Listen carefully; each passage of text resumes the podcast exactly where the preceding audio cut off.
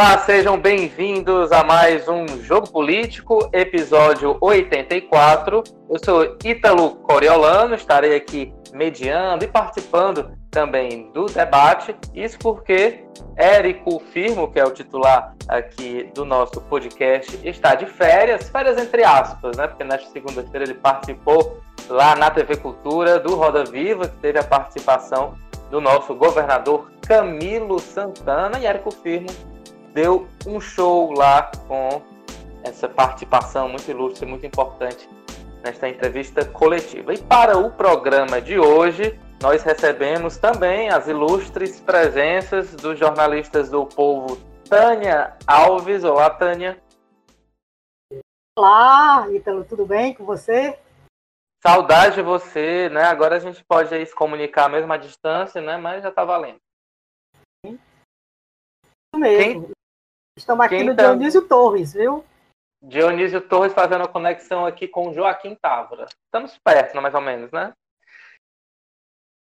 Quem também está mais ou menos perto aqui de casa e participa do jogo político de hoje é Carlos Maza, direto do José Bonifácio. Olá, Carlos. Olá, Ítalo, Walter, Tânia. O jogo político 84, ano importantíssimo para o Brasil, que foi aprovada lá Aliás, aprovada não, foi proposta, mas acabou sendo rejeitada, né? A emenda Dante de Oliveira, que previa eleições diretas para a presidência da República. E muito feliz de participar de um jogo político com a Tânia, né? Como eu sempre tenho dito, para variar alguém que entende do assunto, né? Que a gente só fica falando besteira aqui. Ainda bem.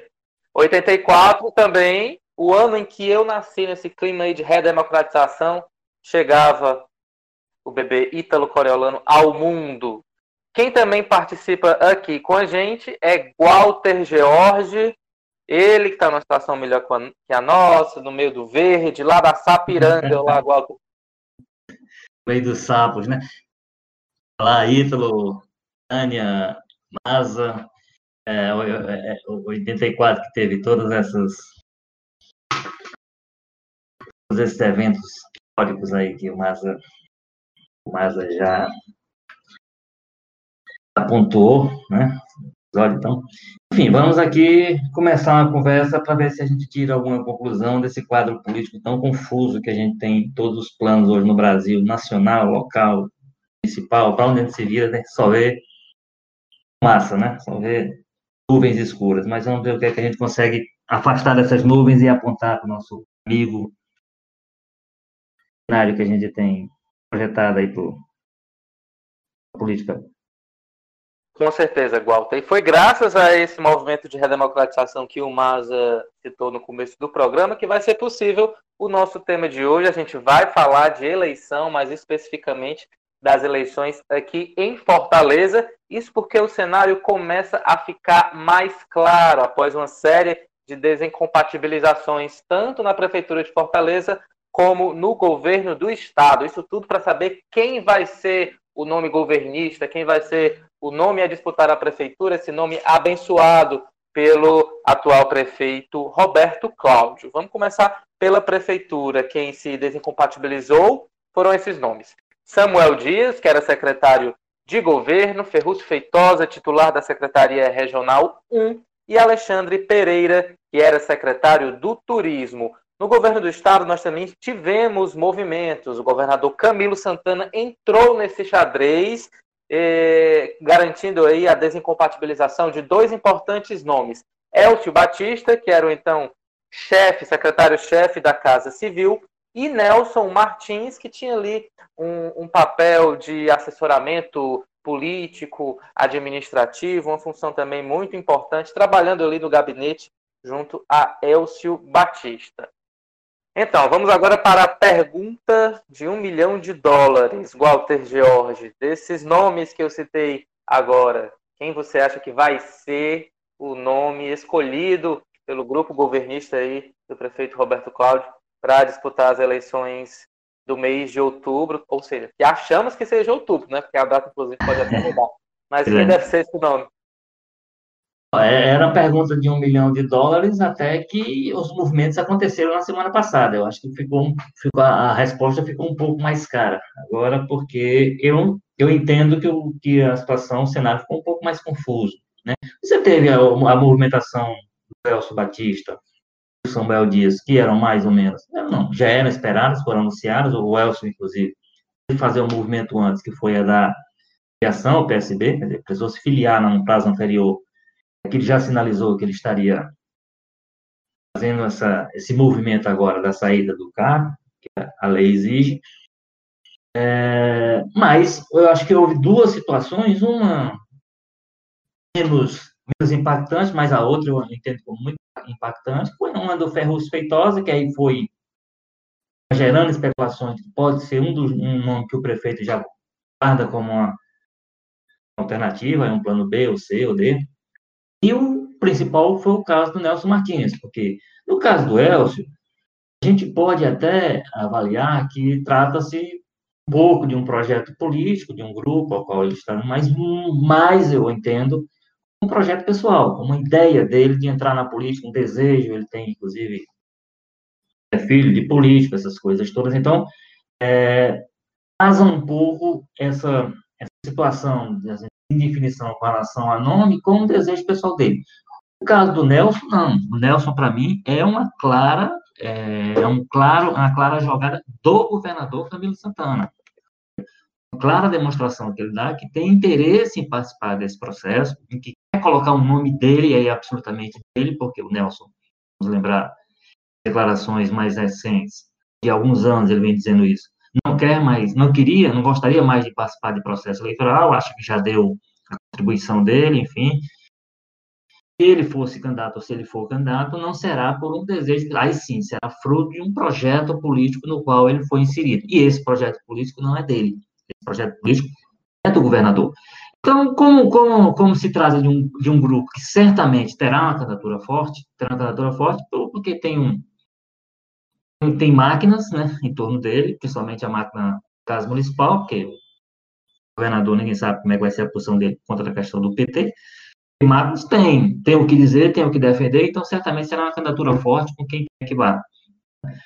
E por que não tem um nome natural, digamos assim? Você não tem um candidato que tem a força própria para juntar com essa força, digamos assim, do projeto, principalmente se ele juntar as duas gestões, né, a estadual municipal. Agora, esse, essa ideia de juntar gestões, eu acho que tem um problema, para mim, difícil de ser contornado, é o fato de o PT ter todo um processo interno desenvolvido, com várias etapas cumpridas, e quem cumpriu todas as etapas desse processo, e nesse momento está como no único nome, inclusive reafirmado depois da depois do que aconteceu semana passada com as desincompatibilizações, é o, é o nome da deputada federal e ex-prefeita Luiziane Lins, quer dizer, que cumpriu todas as etapas e está hoje como o nome pré-candidato, ou seja, o nome definido como pré-candidatura. Então, vai, vai ser preciso contornar isso, resolver isso, e dentro do PT a gente sabe que isso é muito complicado, para poder viabilizar o Nelson, que é filiado ao partido. Quer dizer, ele não tem hoje como ser candidato por, outro, por, por, por um partido que não seja o PT. Eu teria que tirar da frente todo esse processo a Luiziane, tem a simpatia, inclusive, da, do comando municipal, então, assim, um, é um processo muito confuso, por isso que eu digo que a pergunta de um milhão de dólares, eu acho que ela se tornou um pouco mais. valorizou um pouco mais com essa confusão estabelecida no, no campo do governo. A oposição não, não, tinha, não tinha descompatibilização, desincompatibilização, quer dizer, os nomes estão aí postos, Capitão Wagner, Heitor Ferrer, né? O Geraldo Luciano, então esses nomes, não há, não há impacto sobre isso. O impacto principal dessa etapa que a gente cumpriu agora, que a gente acabou de superar, é em cima desse grupo, com toda essa indefinição e com essas, digamos assim, com essas estratégias colocadas na mesa para animar nosso, os nossos debates e o nosso noticiário nos próximos dias até que a situação se defina. E como você lembrou, quando vai se definir, ninguém sabe, porque o próprio calendário previsto primeiro domingo de outubro, a essa altura, dá-se como praticamente impossível que a Justiça Eleitoral cumpra. Então, a gente ainda tem isso para discutir, mas o certo é que vai, ter, vai, vai ser um debate muito animado, porque há um campo muito aberto para a escolha desse candidato do campo, do, do defenderá na, na, campanha a continuação da gestão Roberto Cláudio. Masa, é, sempre foi um desejo do governador Camilo Santana manter essa união da base aliada dele em nível municipal aqui em Fortaleza também, né? União do PT, do PDT, ele reafirmou esse desejo na entrevista que a gente comentou aqui no começo ao, ao Roda Viva, mas a força que ele tem enquanto governador, ela não se reflete dentro das instâncias partidárias, né? Acaba prevalecendo mesmo é, a força lá dos representantes, dos, dos delegados, e o Camilo não conseguiu transformar a força que ele tem de poder administrativo em força política dentro do PT. É, em 2016 não deu certo. Será que tem chance de dar certo agora em 2020? É, é, Ito. Primeiro, assim, queria só retornar rapidinho a tua pergunta inicial, né? Falando lá daquela história, quem vai ser o candidato? Você pediu a resposta simples, né? O Walter acabou fazendo essa exposição aí, brilhante, diga-se de passagem do cenário que está colocado, mas é importante frisar, né? Nem eles mesmos sabem, né? A gente sabe que fica nessa expectativa, muita especulação, a gente começa a discussão, principalmente aí no meio político e no jornalismo, né? A gente começa a especular, a falar, mas a grande verdade é essa, né? Tem uma disputa interna, esses próprios nomes, eu acho que com exceção do Nelson, que caiu de paraquedas ali, não tava, sabe nem o que está acontecendo direito, o, o pessoal está disputando para ser candidato ainda, né? Você tem nomes que estão se colocando, então não tem nada é, fixo, nada definido ainda, e nem tão cedo vai ter, principalmente com essa questão de, de dos prazos estarem indefinidos por conta do adiamento possível aí da, da eleição. Mas essa questão que você falou, por exemplo, a gente tem é, a, tinha a candidatura da Luiziane Lins muito bem encaminhada dentro do processo do PT ali, que inclusive tem um regulamento interno.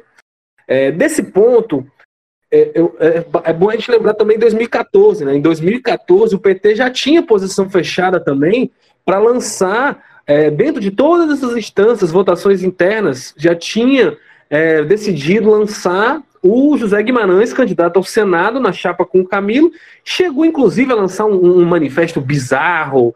É, quem, quem acompanhava a política bem nessa época deve lembrar que a gente riu, virou até motivo de chacota por um tempo, que era um manifesto em defesa de um candidato a governador de outro partido, ou seja, os próprios petistas lançaram um manifesto dizendo que deveria ser um candidato de outro partido da base aliada, não deles, uma coisa meio estranha, né? um partido que abre mão do protagonismo.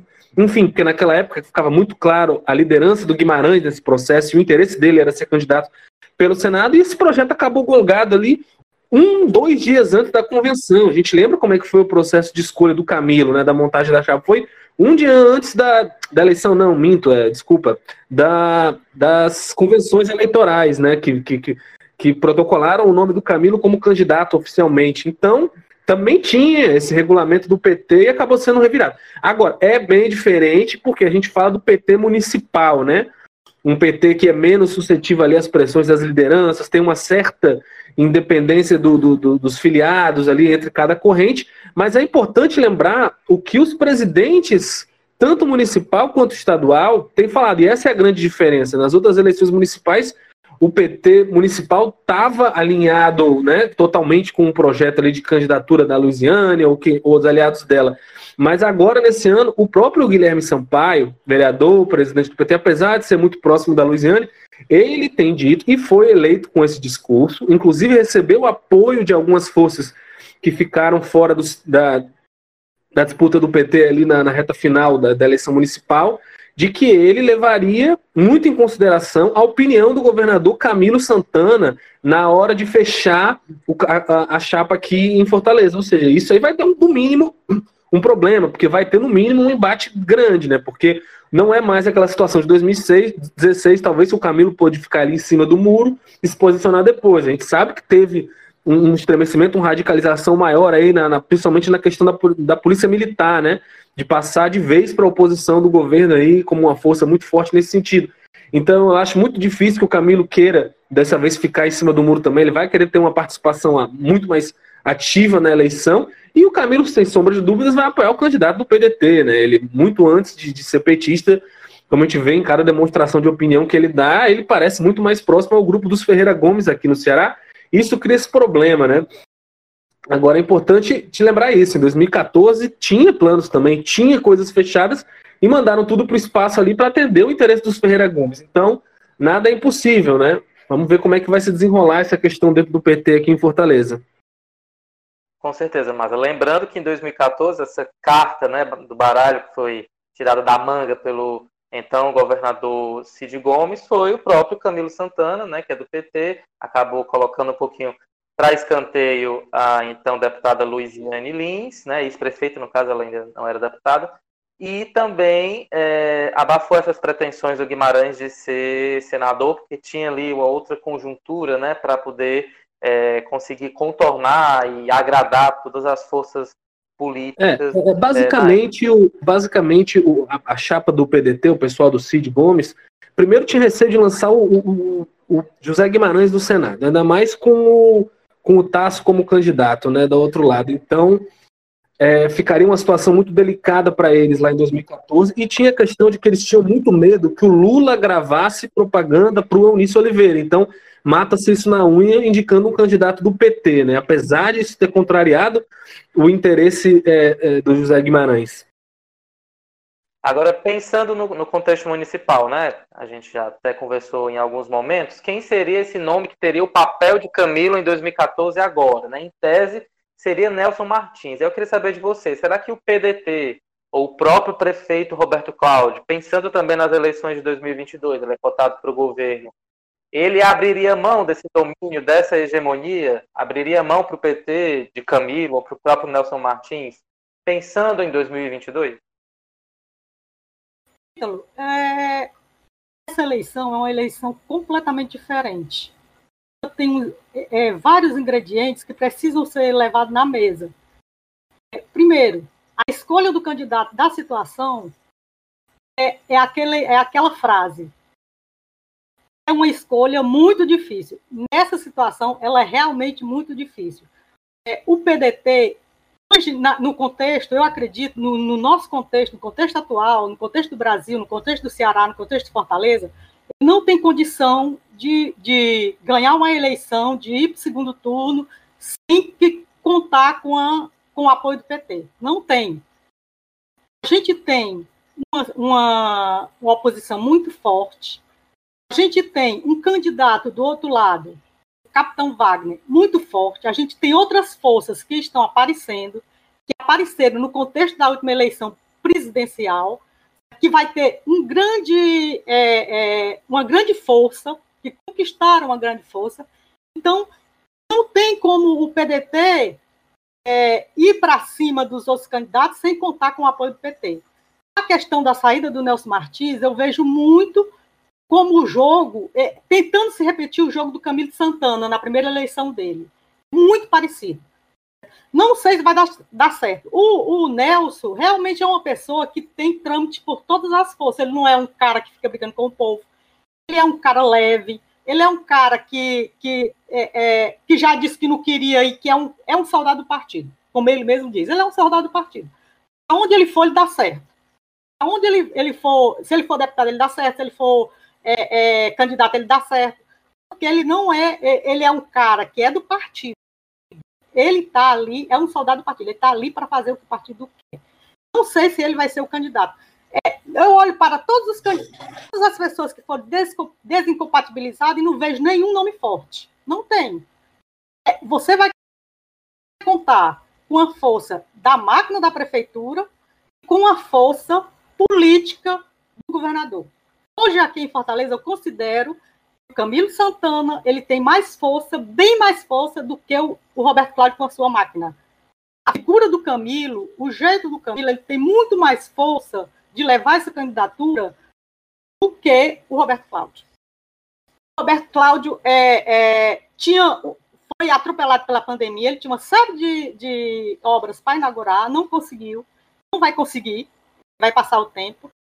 É, e o Camilo não, o Camilo ele está é, é, ele tá fazendo as lives, ele está fazendo o trabalho dele, ele, ele tem uma boa avaliação, ótima avaliação, ele é um cara leve também, apesar de não ser aquele cara é, que, que, você diz, não, político na essência, não é.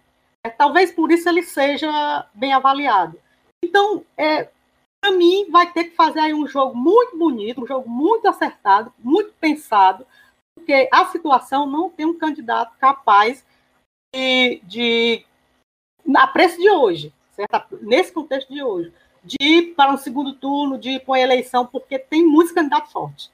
Muitos candidatos fortes. É. Tânia, concordo com você, é, principalmente quando a gente enxerga o outro lado, né? O capitão Wagner tem um recall muito grande, já está aí em pré-campanha há muito tempo, e vai ser uma eleição totalmente diferente, né? A gente não sabe nem qual vai ser o período certo de campanha, que tempo esses o possível candidato governista vai ter é, é, para aparecer, para colocar é, é, o seu nome aí na boca do povo, né? Tentar se consolidar aí é, como candidato. Claro que a ajuda da máquina é muito importante, duas máquinas muito, no caso, muito né? Importante, prefeitura, muito importante. prefeitura e governo ali alavancam é, uma pessoa pode ser até muito, totalmente desconhecida da população, mas o efeito acaba sendo também é, Exatamente. é forte. Mas é arriscado, não deixa de ser É arriscado. só lembrar 2012, né? A gente tinha os dois candidatos que acabaram indo para o segundo turno, o Eumano, que era o candidato da máquina municipal, e o Roberto Cláudio, que era da máquina estadual, né? Aliado ao CID na época, eram virtualmente desconhecidos para a população, né? Tinham 2% ali nas primeiras pesquisas, enquanto o Inácio e o Moroni estavam muito na frente, acabou que foram crescendo. Imagina então com as duas máquinas. Claro que é um tipo de eleição diferente, né? Tem menos tempo, é, a questão do, do, do, tamanho aí mudou bastante nas regras, tem a questão do financiamento das campanhas mudou muito também. Naquela época, 2012, foi uma dinheirama, né? Um negócio monstruoso a quantidade de dinheiro. Parece que, se não me engano, o Roberto Cláudio teve a segunda campanha mais cara do Brasil, perdeu só para do João Dória na época. Enfim, é, mas tem um componente também que é uma eleição completamente diferente no campo ideológico também. A gente teve em 2012 o Cid andando de motoneta, é, motoreta amarela, aquelas imagens que marcaram muito né, o cenário político. Esse ano, disputando contra o bolsonarismo, a gente vai ver o Cid Gomes andando de retroescavadeira pela rua. Então, é, é, outra, é outra coisa, entendeu? Até o tom do discurso vai ser. Não vai ser. Não vai ser aquela coisa mais assim do, do da política institucional. Os Ferreira Gomes estão aí despontando como uma das lideranças mais fortes, ativas no combate aí ao Jair Bolsonaro no, no, plano nacional. Com certeza, aqui em Fortaleza eles não vão fazer diferente, não vão fazer uma campanha morna, né? Vão querer combater o capitão Wagner de uma maneira dura. Agora. Ver e, hum. e, Masa, e, e verificar é, quem já tem o domínio das redes sociais hoje. O capitão Wagner, ele parte na frente de uma maneira extraordinária na questão do embate nas redes sociais. Estou falando nessa, nessa questão de, de trabalhar, de saber trabalhar isso. Saber trabalhar com, com essa coisa das redes, de, de, de aceitar determinadas coisas que, que você aceita, que está tá, tá em jogo aqui na, na política local, na política nacional, certo? Trabalhar com isso. Você sabe trabalhar bem com isso? Vai ser, eu acho que vai ser o diferencial dessa eleição. É, eu, eu, eu, eu entendo, eu, minha expectativa é um pouco diferente com relação, por exemplo, à questão das redes sociais. Para mim, elas terão menos força do que tiveram em 2018, por exemplo. Tudo bem que são eleições diferentes, como a gente já disse. A eleição municipal, ela tem seu perfil, né, seu, seu, seu jeito de correr, mas eu acho que é, é, o que aconteceu em 2018 refletirá nesse sentido positivamente em relação à, à campanha de agora, porque nós temos agora um cerco muito forte às fake news, que foram, digamos assim, então os as próprias plataformas, elas estarão mais atentas, eu imagino. Então, esse uso da, da, das redes sociais, ele, ele precisará ter um, ter um, vamos dizer assim, outro tipo de, de eh, abordagem na campanha desse ano. Então, eu acho que vai tirar um pouco do, do peso dela. A questão que eu acho que esse grupo do, do, do da prefeitura e da situação. A primeira, eu acho que a, a, primeira decisão que eles devem ter, e aí devem estar fazendo pesquisa dessa altura para ver é o seguinte, é o perfil que a campanha que eles vão fazer, desenvolver pede. Inclusive, tendo visto os adversários.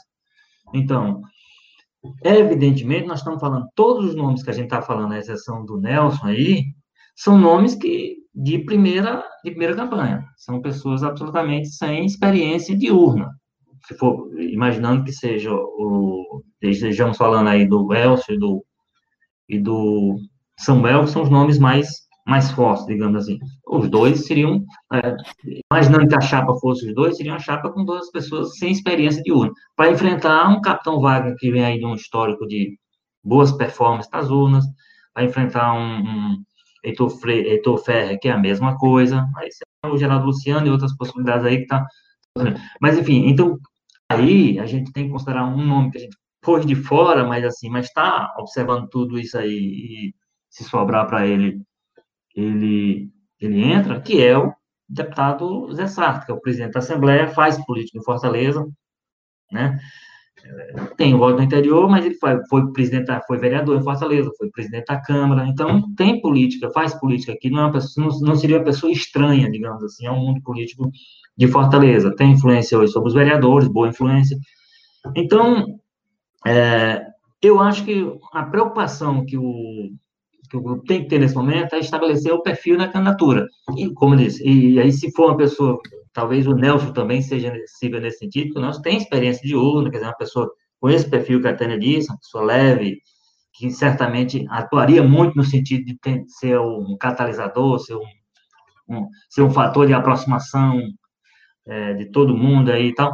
E a, a Luiziane também tem, né, foi duas vezes prefeito, tem experiência de urna e tal.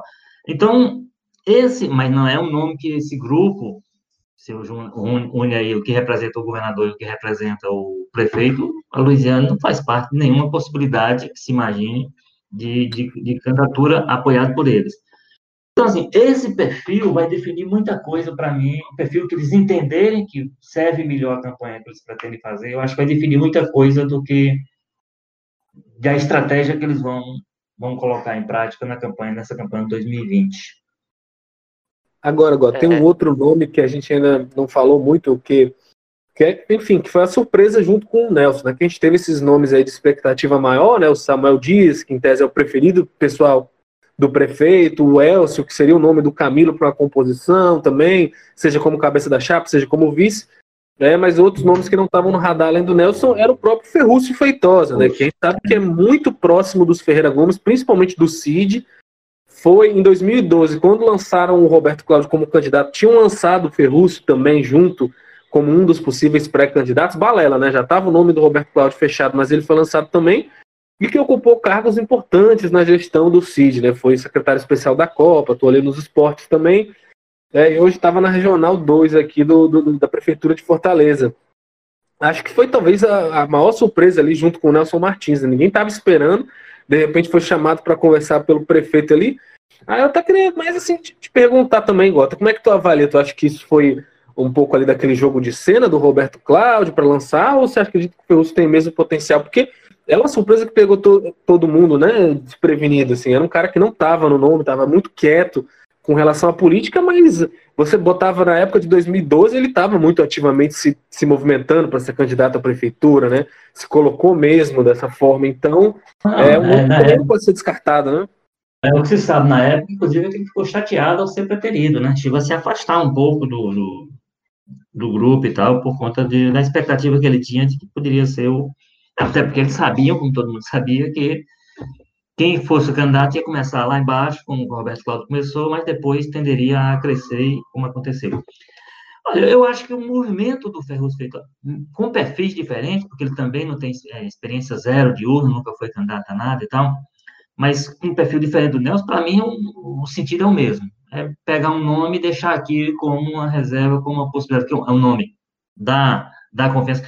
Tudo isso também representa, dentro do que eu estou falando aqui sobre o SARS, também representa uma coisa seguinte, que o pessoal não deu muita bola, ou deu demonstração, qualquer demonstração de confiança com relação ao deputado. Vai se insistir no perfil, nesse perfil que, vamos dizer assim, os quatro menos inclusive o Nelson mesmo, ele sendo experiente e tudo, mas vai se trabalhar com esse perfil, vai se tentar viabilizar.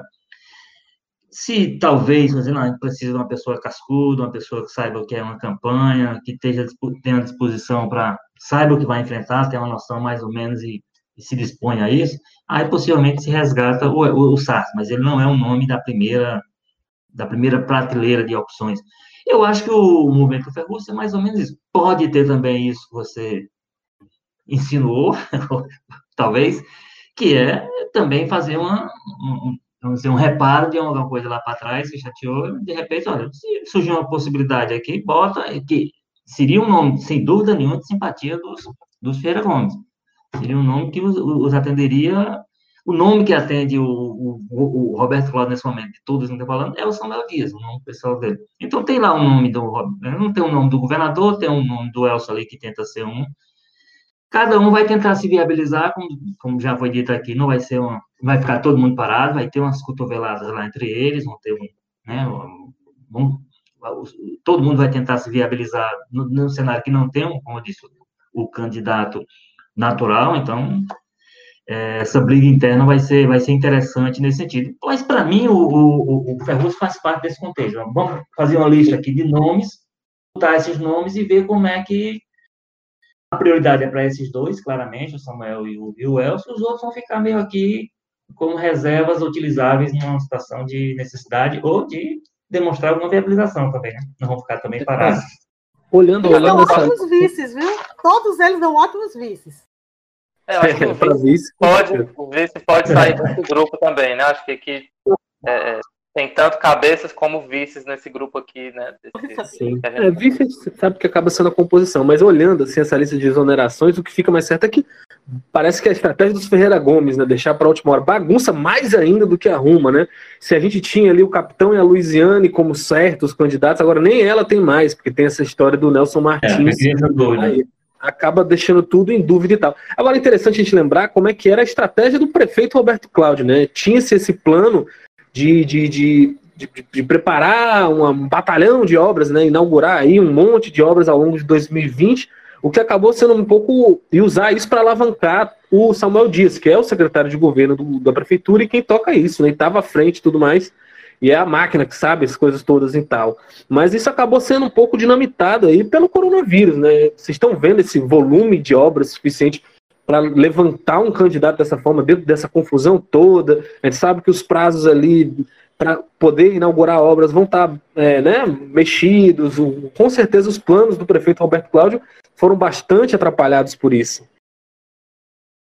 Com certeza. Eles até retomaram as obras, não foi, Tânia, agora no começo Sim. do mês, mas com certeza não vai dar tempo, né? Ou de entregar uma grande obra, ou enfim, de deixar a cidade com essa cara de um canteiro, né? A céu aberto, vai ser difícil. Acho que a grande avaliação de- assim, na, na eleição que se vai levar em consideração muito, muito mesmo, é a saúde. Então, Sim. como você tratou o fortalezense durante esse período de pandemia. A avaliação que eles têm disso, a minha saúde, a- a- o, o que foi que eu consegui, o que foi o atendimento que eu tive, é, eu acho que eles que vai isso vai valer muito mais do que as obras dele. Por isso que talvez eles, eles se organizaram rápido para montar essa estrutura que foi montada porque é, é, eles têm, eles teriam que cuidar da saúde mesmo porque eles estavam no poder, mas tem uma eleição muito próxima aí. Eles viram que estava muito em cima e que tem que fazer alguma coisa, porque senão ia ser um caos é, é, pior do que foi. E com certeza, Tânia, o coronavírus vai ser tema de campanha, não dá para fugir. E eu concordo com você, já tinha refletido sobre isso, de que houve uma preocupação grande realmente por parte do Camilo e do prefeito Roberto Cláudio de garantir uma estrutura é, é, forte capaz de dar conta dessa pandemia, porque os efeitos eleitorais, caso houvessem erros graves, seriam fortíssimos, né? O, a estrutura deles de poder estaria comprometida. Então, rapidamente, Roberto Cláudio conseguiu lá fazer o hospital de campanha no PV, mesmo que tenha é. é, campo de futebol, mesmo que a estrutura seja questionada em relação ao valor, mas ele correu e fez. O governador conseguiu é, comprar, né, adquirir um hospital é, é, privado e também já montou. Eu fiquei surpreendido com a velocidade, de repente já se tinha um hospital pronto para lidar com essa, com essa questão do coronavírus. Então, eles, obviamente, têm a consciência de ajudar as pessoas, né, são homens públicos, mas não deve ter passado a, a, ao largo essa preocupação eleitoral também. É, é, Pois é, o- a estratégia inicial, tá, como foi dito aí, estava pensada, só nesse, nesse momento está a cidade um canteiro de obras e tal, etc. Isso daí atropelada, né, na realidade. O- o- a crise do coronavírus, a crise sanitária vai vir para o debate eleitoral, agora, não necessariamente, na minha avaliação, para piorar a situação dos candidatos de situação, né? A gente, a gente tem pesquisas que tem, as pesquisas que têm sido divulgadas, têm mostrado uma boa performance de alguns governadores, uma boa avaliação, mesmo que os números, por exemplo, no caso do Ceará, os números são dramáticos, são trágicos, né? O Ceará teve sempre entre os estados com mais mortes, com mais... O que as pessoas vão observar, eu acho, como é que as autoridades é, agiram em relação a isso, né? se elas estão nos independente aí da estatística, a estatística pesa muito contra o governador. Fortaleza foi o epicentro do, do caso em Fortaleza, então pesa contra o prefeito. Então, assim, são números ruins. Agora, vai ser avaliado também como é, como você diz aí, bom, teve capacidade de abrir um hospital, teve não sei o quê. E aí a oposição também vai fazer jogo disso, como já fez capitão Wagner, por exemplo, com o episódio lá da operação apneia, né, da Polícia Federal, foi em cima de uma compra de respiradores, uma das compras feitas pela prefeitura e tal, e fez a exploração, que para mim é do jogo, né? Tem dúvidas sobre esse processo todo, então eu acho que é, é, o assunto vai vir para a campanha. Agora, eu entendo que não necessariamente para complicar ou para piorar a vida dos candidatos ou do candidato situacionista. Só queria uma questão de 2014 que o Maza falou aí, como é que se deu, como é que apareceu a candidatura do Camilo, que acabou sendo uma coisa de última hora. Eu acho que a diferença que se pode se pode colocar nesse momento em relação àquele àquele movimento lá é porque eu acho que o vamos dizer assim, o, o baque sobre o projeto do PT é muito maior do que foi naquela época. Naquela época, você tinha ali o Guimarães, feito, tinha encaminhado muito bem a história da candidatura dele ao Senado e tal, mas não era uma coisa tão do partido quanto é, nesse momento, ter uma candidatura forte para a Prefeitura de Fortaleza e com uma pessoa tão forte, campo municipal, quanto é a Luiziana, muito embora a performance dela na última campanha não tenha sido, não tenha sido tão extraordinária, mas é um nome forte, inclusive, internamente. Então, eu acho que para fazer esse mesmo movimento, mesmo movimento agora, de última hora, tirar, remover a, a candidatura própria e colocar, no caso, seria do Nelson, para atender uma estratégia maior, inclusive da prefeitura, do próprio prefeito, eu acho que será uma operação muito mais trabalhosa, muito mais mesmo, com muito mais capacidade de gerar, inclusive, danos internos fortes, né? Do que foi aquela de 2014. Inclusive porque aquela não, não é que o PT tinha um candidato a governador, o PT tinha um a senador, e chegou alguém dizendo, não, ao invés de senador, vamos ter um candidato aqui a governador. Né? Então, parecia uma troca até favorável ao partido. Tanto que o partido até hoje bota lá o Ceará como estado que ele governa e tal, ele não se vergonha de ter o Camilo como governador, né? Então, assim, só essa diferença. Agora, e, e, e, com relação ao coronavírus, é isso que eu acho. Vai vir forte para a campanha, mas aí caberá à prefeitura e ao governador também mostrar tudo o que foi feito e como eles combateram para poder também tirar proveito disso. Tirar proveito não é o termo muito adequado para dizer, mas, assim, mas mostrar que, como é que agiu para poder a população fazer a avaliação digamos assim, mais correta de, do peso que isso deve ter no, no seu voto.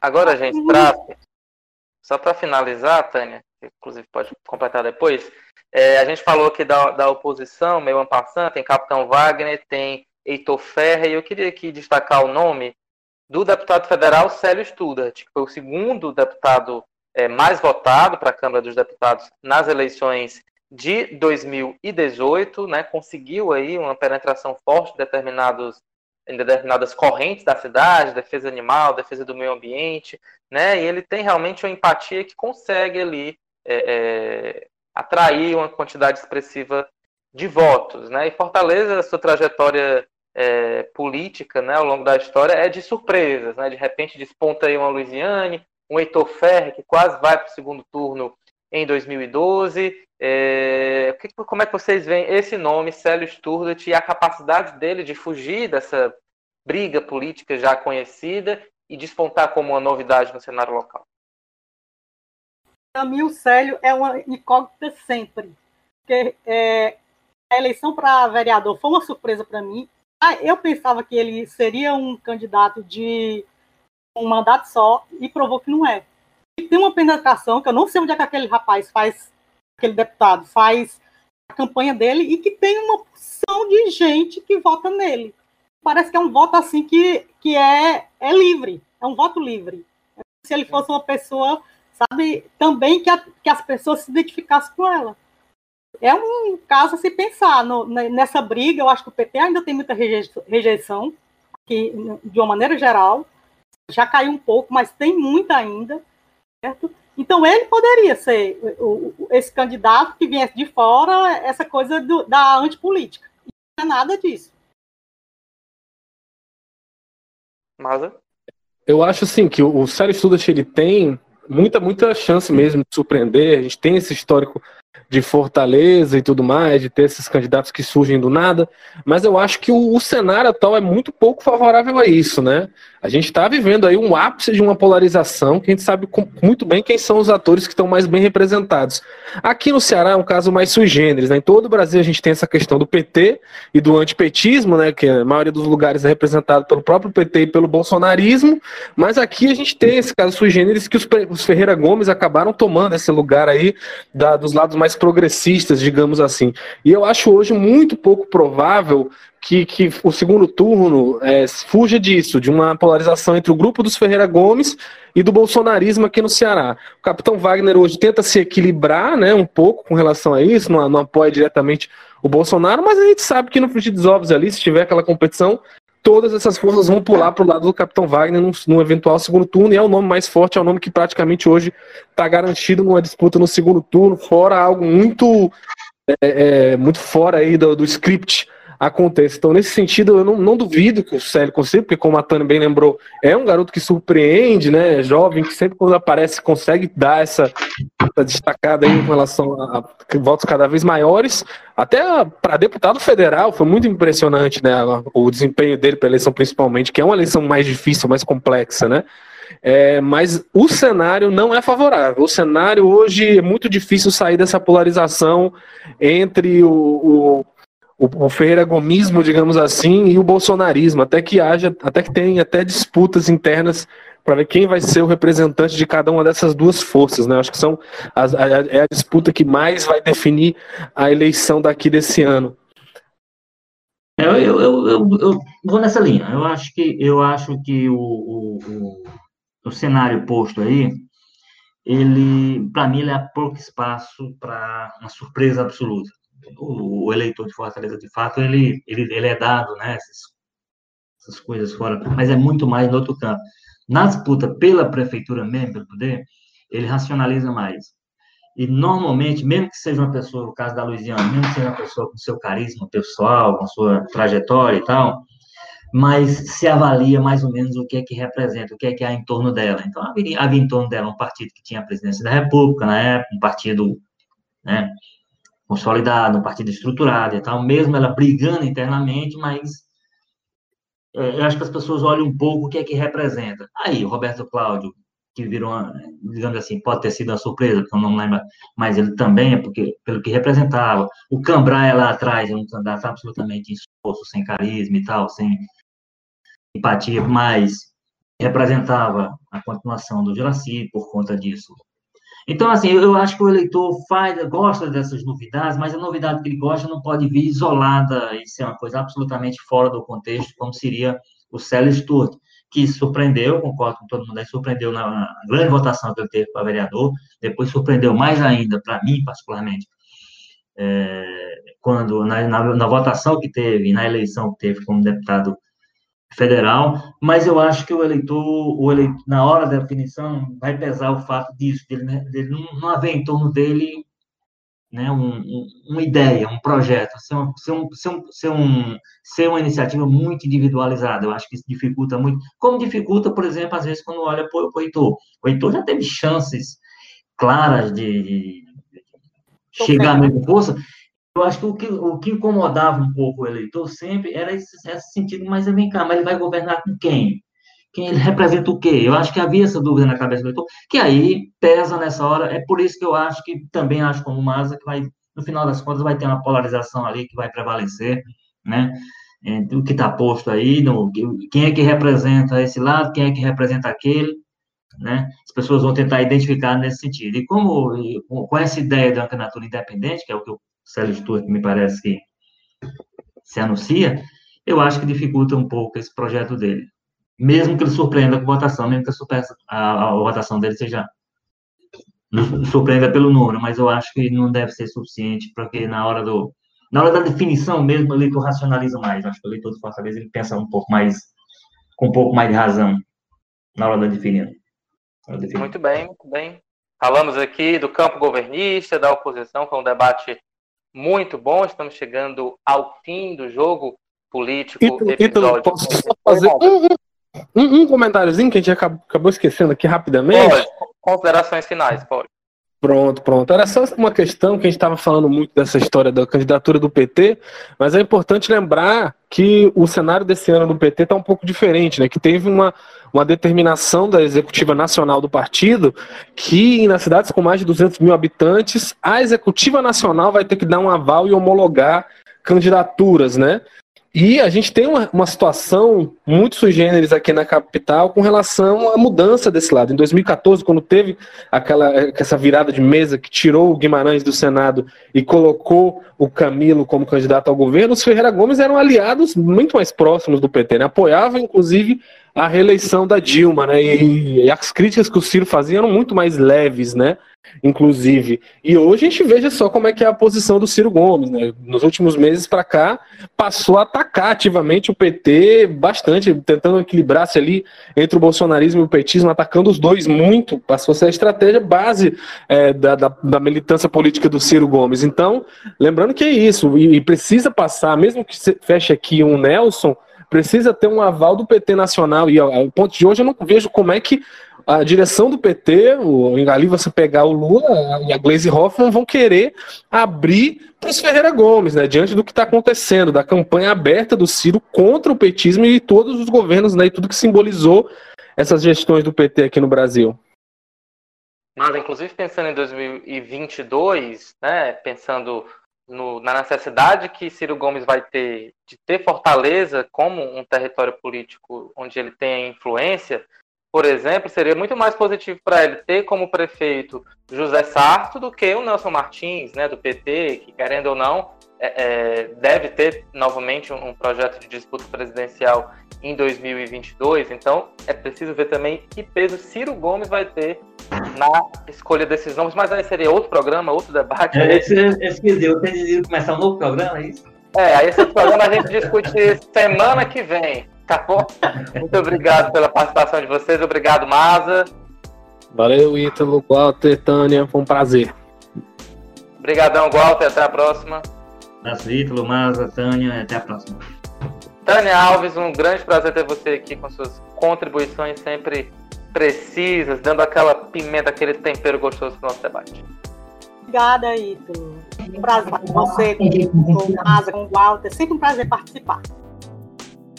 Um abração. Então, esse foi o Jogo Político, episódio 84. Muito obrigado por estarem aqui ouvindo a gente. A gente volta na semana que vem. Tchau. Edição e produção Mariana Vieira, publicação João Vitor Duma, editor-chefe do Jogo Político é Tadeu Braga, editor de política Walter George, diretores executivos de jornalismo Ana Nadaf e Eric Guimarães, diretor-geral de jornalismo Arlen Medina Neri.